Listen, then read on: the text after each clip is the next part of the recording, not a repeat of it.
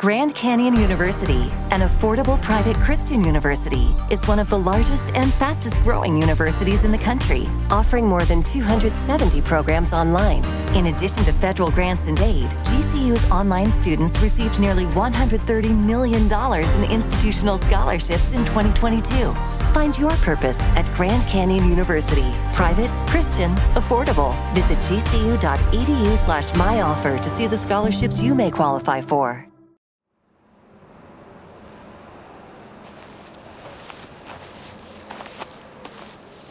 About an hour northeast of San Diego, there's a hike in the Anza Borrego Desert. A lot of Rama students told me about it. It's one of the spots where they used to go on these desert trips with him. The ones where they said magical things happen, like Rama's name being spontaneously recognized by his students. Liz Lewinson, Rama's biographer, first went on a trip in 1981. On that very first trip, I remember seeing beautiful things. I saw the hills behind Rama just sort of undulate with this beautiful light and energy. He disappeared and became these two big blue spheres of light. There were no bad trips for Liz. She said they were magical. Luke Sutton went on a bunch of those trips too. I was starting to short circuit because the energy was so strong. It was sublime. The way Luke tells it, these desert trips had some of the same elements as the seminars. He would tell a joke. I mean, Rama had a sense of humor like he could have been a stand up comedian. He was extremely funny. And here they were out in the wild, exploring. They would go on these long walks together. Usually single file or double file down the gorge. It was called the gorge. And that, well, he always waited until it was dark. So we waited and waited until it was really dark because that's where the phenomena really happens. Rama would say he was communicating with the beyond. And things started to happen. I mean, but I would see things like uh, lights in the sky and like vortexes opening up. And again, the undulating of the hills and the Shakti energy building inside of me, all these things happening at once. It was just amazing.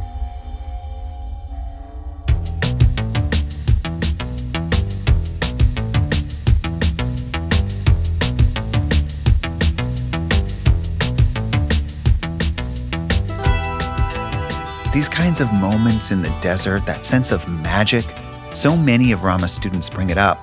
I don't know, it kind of sounds like the way that people talk about the early days of a band or something like that. It was a few friends with a common dream that turned into something so much more. Those walks in the desert sealed the deal for a lot of people. It was what made some students believe.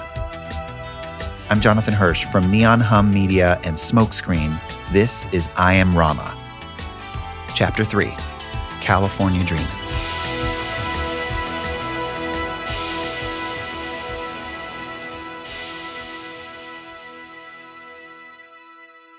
For the early parts of this episode, many of the facts are from Liz Lewinson and her book, and I was not able to independently verify all of them.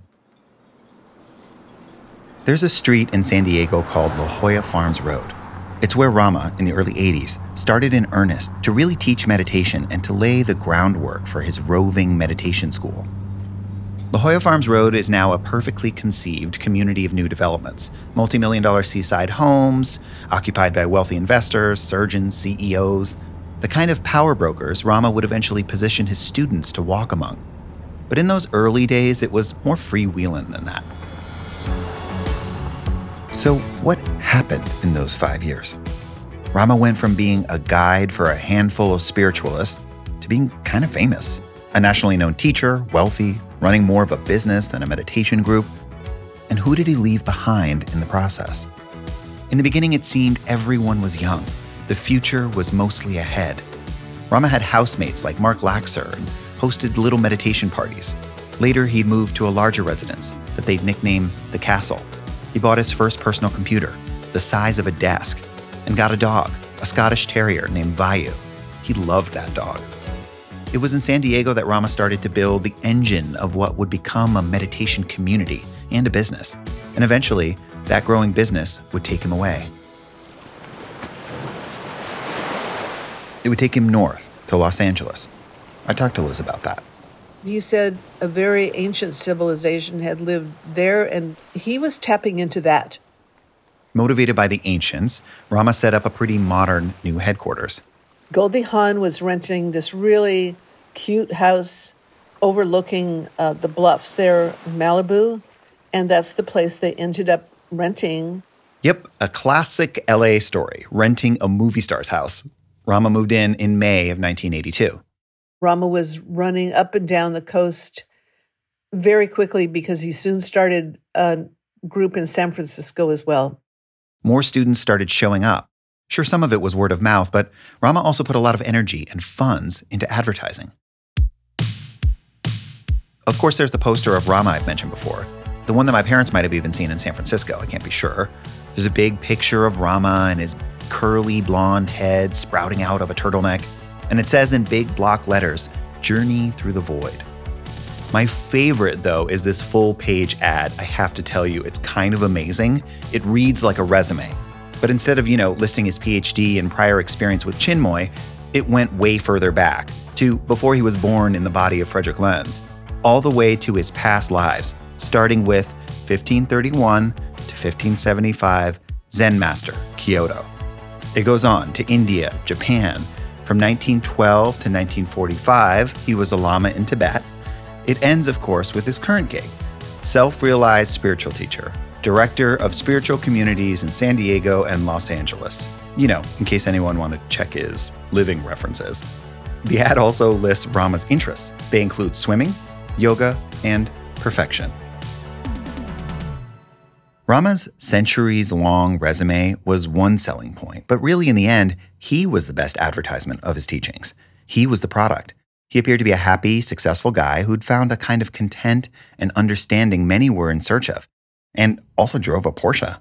Who wouldn't want that? Who didn't want to be that? When Rama started teaching in Los Angeles, the response was huge. He was teaching in San Diego to groups of 20, 30, 40 people.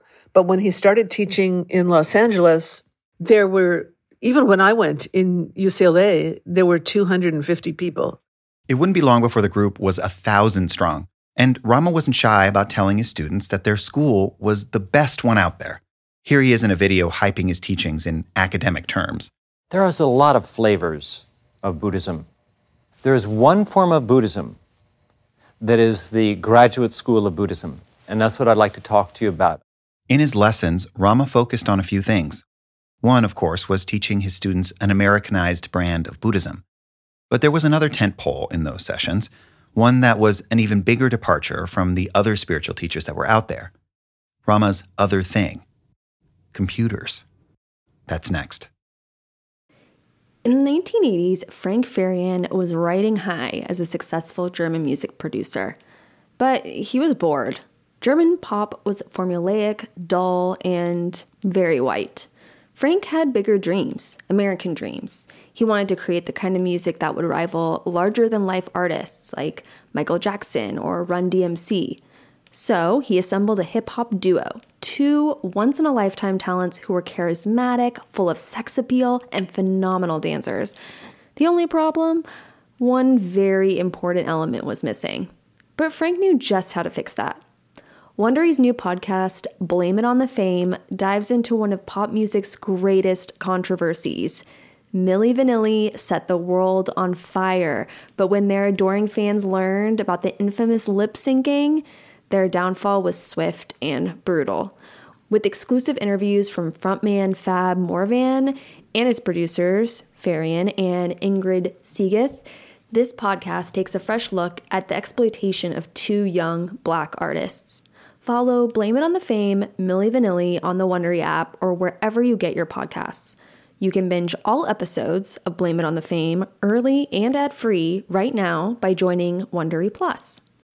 When you make decisions for your company, you look for the no brainers. If you have a lot of mailing to do, stamps.com is the ultimate no brainer. Use the stamps.com mobile app to mail everything you need to keep your business running with up to 89% off USPS and UPS. Make the same no brainer decision as over 1 million other businesses with stamps.com. Use code PROGRAM for a special offer. That's stamps.com code program.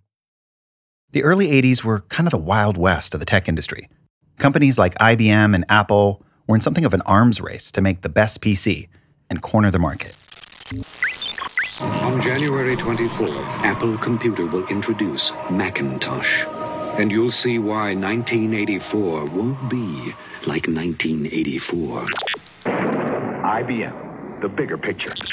Imagine, if you will, sitting down to your morning coffee, turning on your home computer to read the day's newspaper. Well, it's not as far fetched as it may seem. These larger than life IBM and Apple machines had entered the collective consciousness. In 1982, over a million personal computers were sold in the United States. That's the year Time magazine named the personal computer the machine of the year. This remarkable invention was no longer just used for clunky military projects and science experiments the size of an entire room. It was a consumer product, not much bigger than the typewriter you no longer need. By the early 80s, a sort of computer arms race was on, which took a lot of people designers, programmers, engineers. The industry was blowing up. In 1984, a top computer programmer could make around 40K a year, which in today's dollars, that's six figures. A systems analyst, 69K a year, which today translates to over $175,000. A lot of money was being poured into the industry. One Rama student told me that during this time, the newspaper classifieds would be filled with wanted ads for people with experience with computers. Liz says Rama's vision of the future and our world was prescient. Rama loved it because he saw this potential in it. Humans, Rama said in his lecture from the early 80s, were kind of like computers. The mind is like a computer, it runs programs. And most of the software that's written that runs on the computer of the mind has been very poorly written. It's primitive, outdated. It's written in the language of fear. There are many more languages, advanced languages, that you can run. It's a huge part of Rama's form of Buddhism, Liz says. Your mind needs to develop through all the different things you do during the day. You need to have that precision and continually challenge yourself mentally. It's one of the things that drew 23 year old Mark Lertzema to Rama's practice in 1984. Mark was ex military, including a stint in the Marine Corps. He struggled to return to civilian life. They didn't really talk about it. You're just like, done. You know, there's the gate, go home, uh, live your life. He moved to Arizona, took a job working at the Marriott in Phoenix, and was about to start college in the fall. But he had this longing. I was looking for something that was not mundane. You know, when I got out of the Marine Corps, there was something in me that wanted to forget that I'd ever served in the military, that wanted to ever forget anything about violence, that wanted to to be at peace with myself and with my life. You know, I, I wanted to go do something special. Mark still rocks a military fade, tattoos on his arms, and a big smile. Back in those days, Mark was struggling. But as luck would have it, once an hour, he would hear this one radio ad for a world renowned meditation expert and author. It was Rama, plugging an upcoming lecture in Scottsdale. And every time Mark heard the ad, he got more and more curious. Because, he says, Rama's seminar sounded fun. It sounded like a big party. A big spiritual party. Mark decided to go. And at first, Mark was not exactly enchanted. I was deeply disappointed that he wasn't like an Indian guru. It's a white guy. What, what, what? but then Rama started talking. He was fun, charismatic. And then it was time for the meditation, and I think you've heard this part before.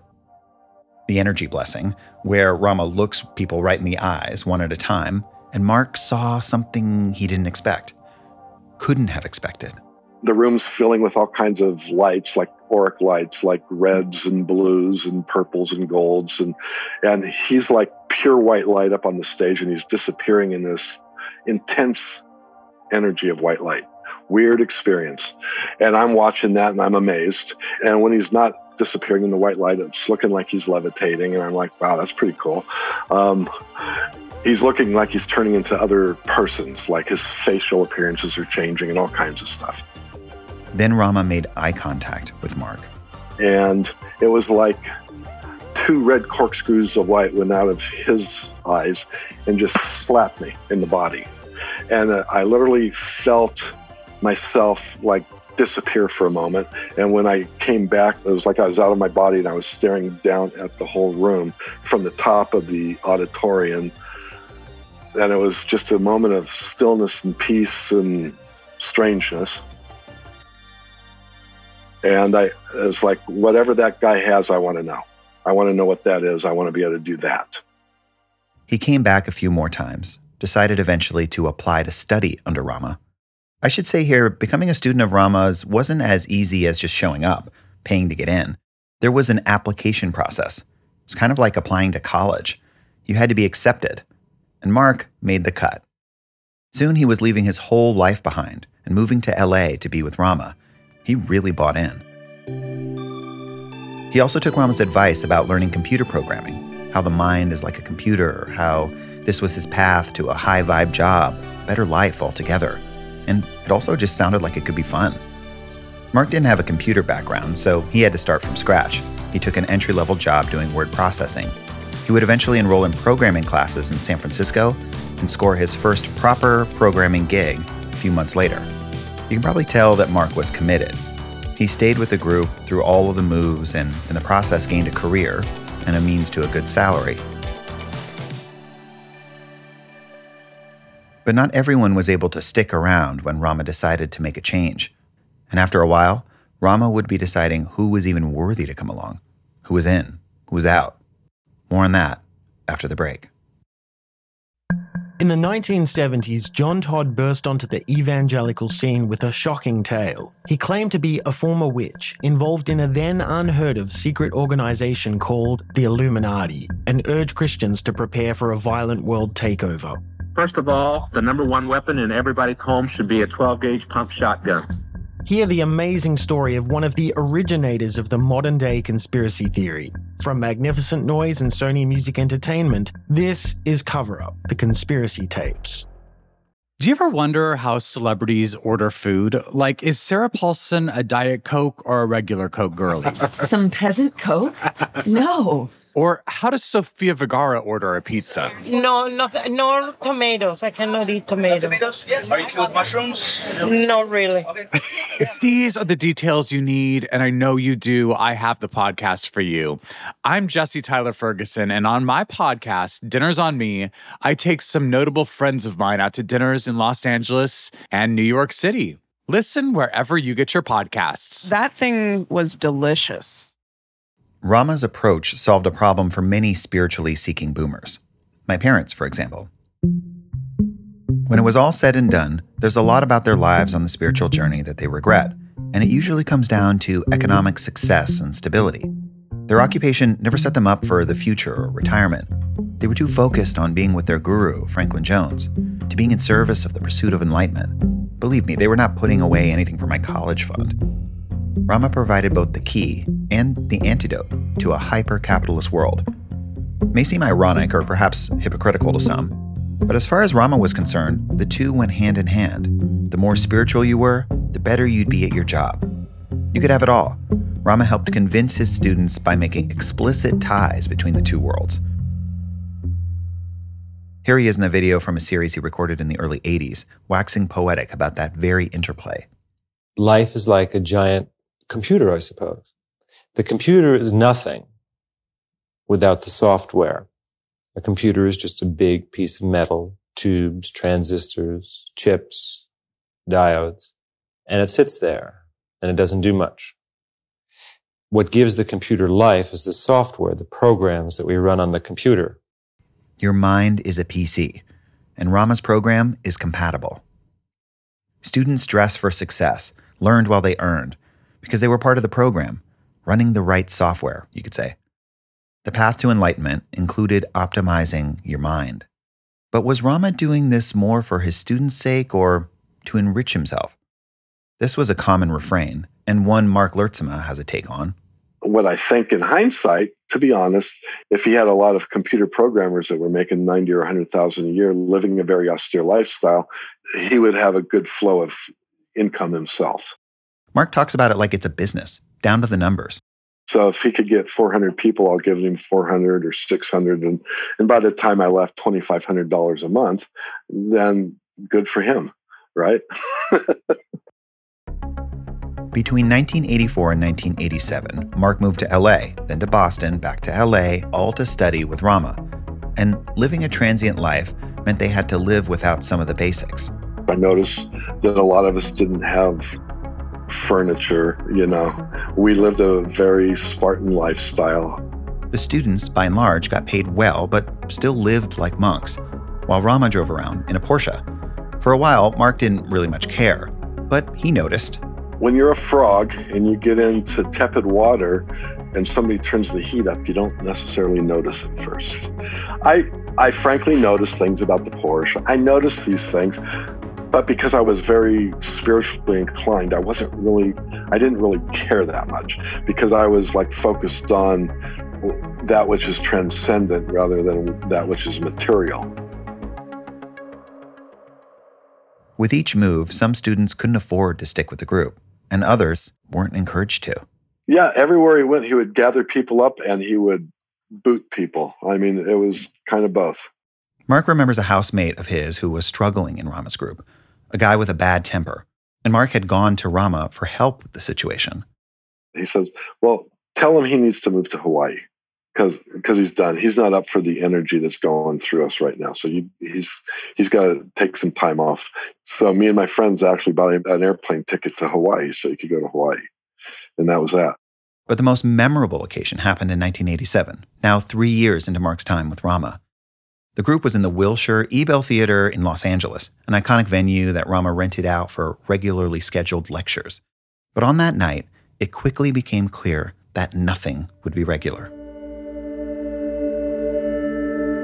That evening, Rama announced that there would be big changes, and going forward, the group would only be meeting once a month instead of every other week.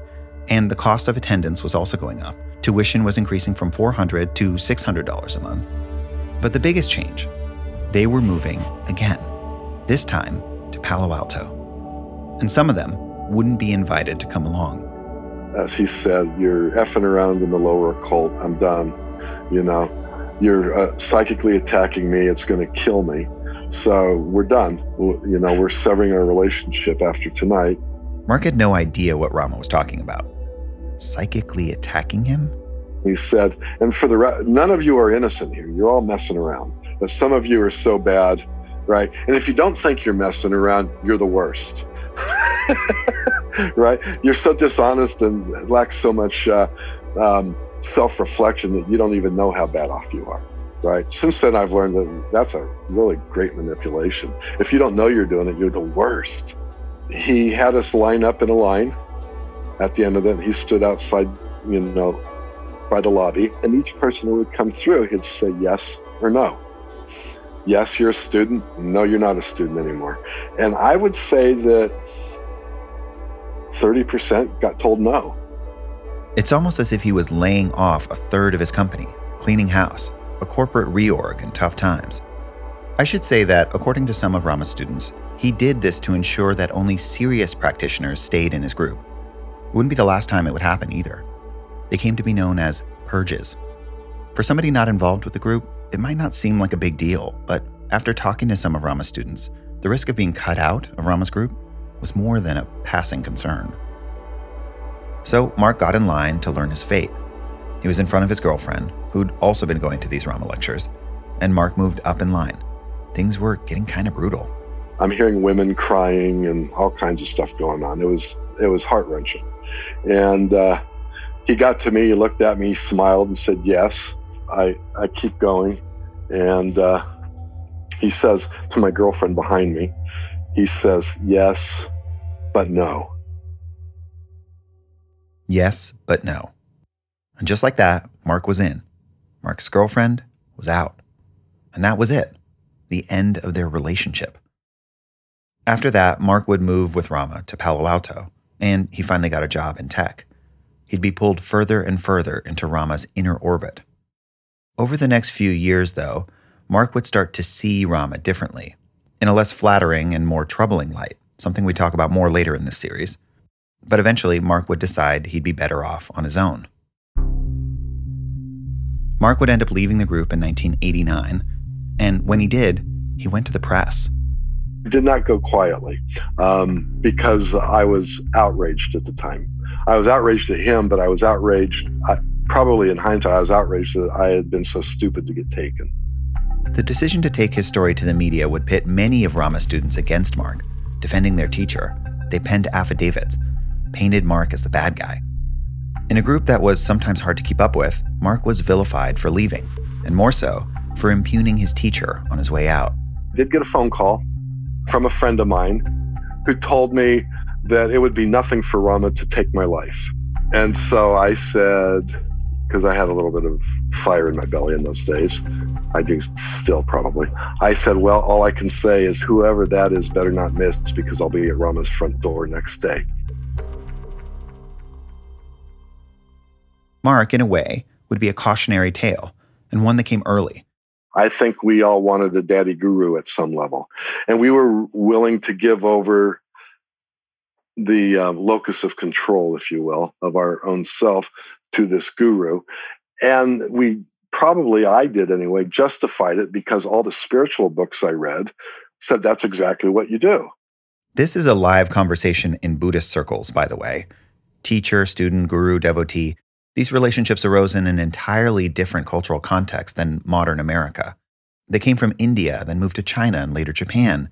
Not everyone believes those relationships are effective in the West, the way they have been historically elsewhere. Today, more than 30 years later, Mark actually bears no ill will towards his former teacher, and his career is a big reason why. He gave me a career. I have an extraordinarily successful career in the life I have because of that. Mark got married, had five sons. He works in IT, project management. He sounds content.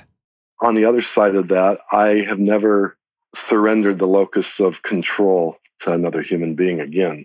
Um, I don't bow. I do not bow. You know, when I got out and was going through all that, I was trying to overcome my experiences as a Marine too. I did not want to. Um, I did not want to be that Marine self.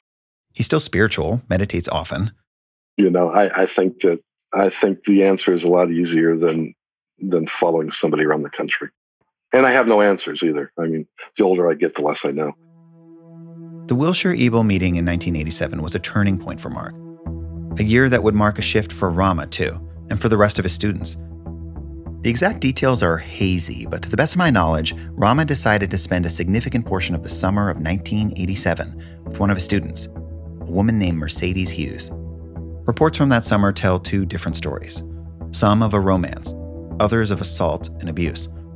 They would light a spark that would bring accusations from a number of other women in the group and create controversy that would require people to take sides, that would remain in the public conversation around Rama for the rest of his life. It's around this time that the through line of the story of Rama splits into two parallel tales.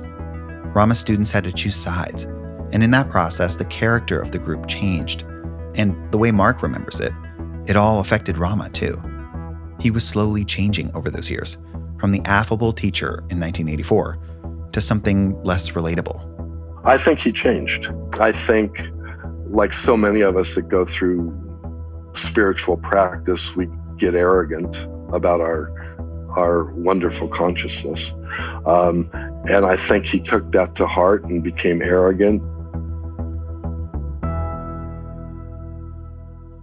From here on out, everything Rama did was more potent in a way. The people who loved him loved him, some who followed his career advice began to have real success in the tech world. Others didn't have that experience. Studying with Rama, they said, ruined their lives. It would become the crux of the story of Rama. Following him could be the best thing you'd ever done, or the worst. And for some students, like Mark, it could be both. When Mark stood in line at the Ebell Theater that night in 1987, waiting to learn his fate with Rama's group, there were hundreds of others in line as well. Someone who was Rama's student at the time, a man named Will, was already on his way to years of success and some precarious moments too. And for Will, it meant landing in paradise, just barely. You know, I can truthfully say two things. One, if it wasn't for Rama, I'd never be here. And two, I almost wasn't here because of Rama. That's next time on I Am Rama. I Am Rama is a Neon Hum original podcast, reported and produced by Kate Mishkin and me, Jonathan Hirsch. Our editor is Vikram Patel. Catherine St. Louis is our executive editor, and I'm the executive producer of the show. Follow me on Instagram and Twitter at Jonathan I. Hirsch. I'll be sharing tons of source material, photos, and other stuff related to our work on the series, so be sure to check it out. Sound design and mixing by Scott Somerville. Justin Klosko is our fact checker. Our production manager is Sammy Allison. The theme song for this series is Dolphin Dance by Tangerine Dream. Other tracks you heard in this episode are from Epidemic Sound and Blue Dot Sessions. Subscribe and listen on Apple Podcasts or wherever you listen to podcasts. And you can find more about this series and all the podcasts we produce at Neon Hum by visiting our website, neonhum.com. I'm Jonathan Hirsch. Thanks for listening.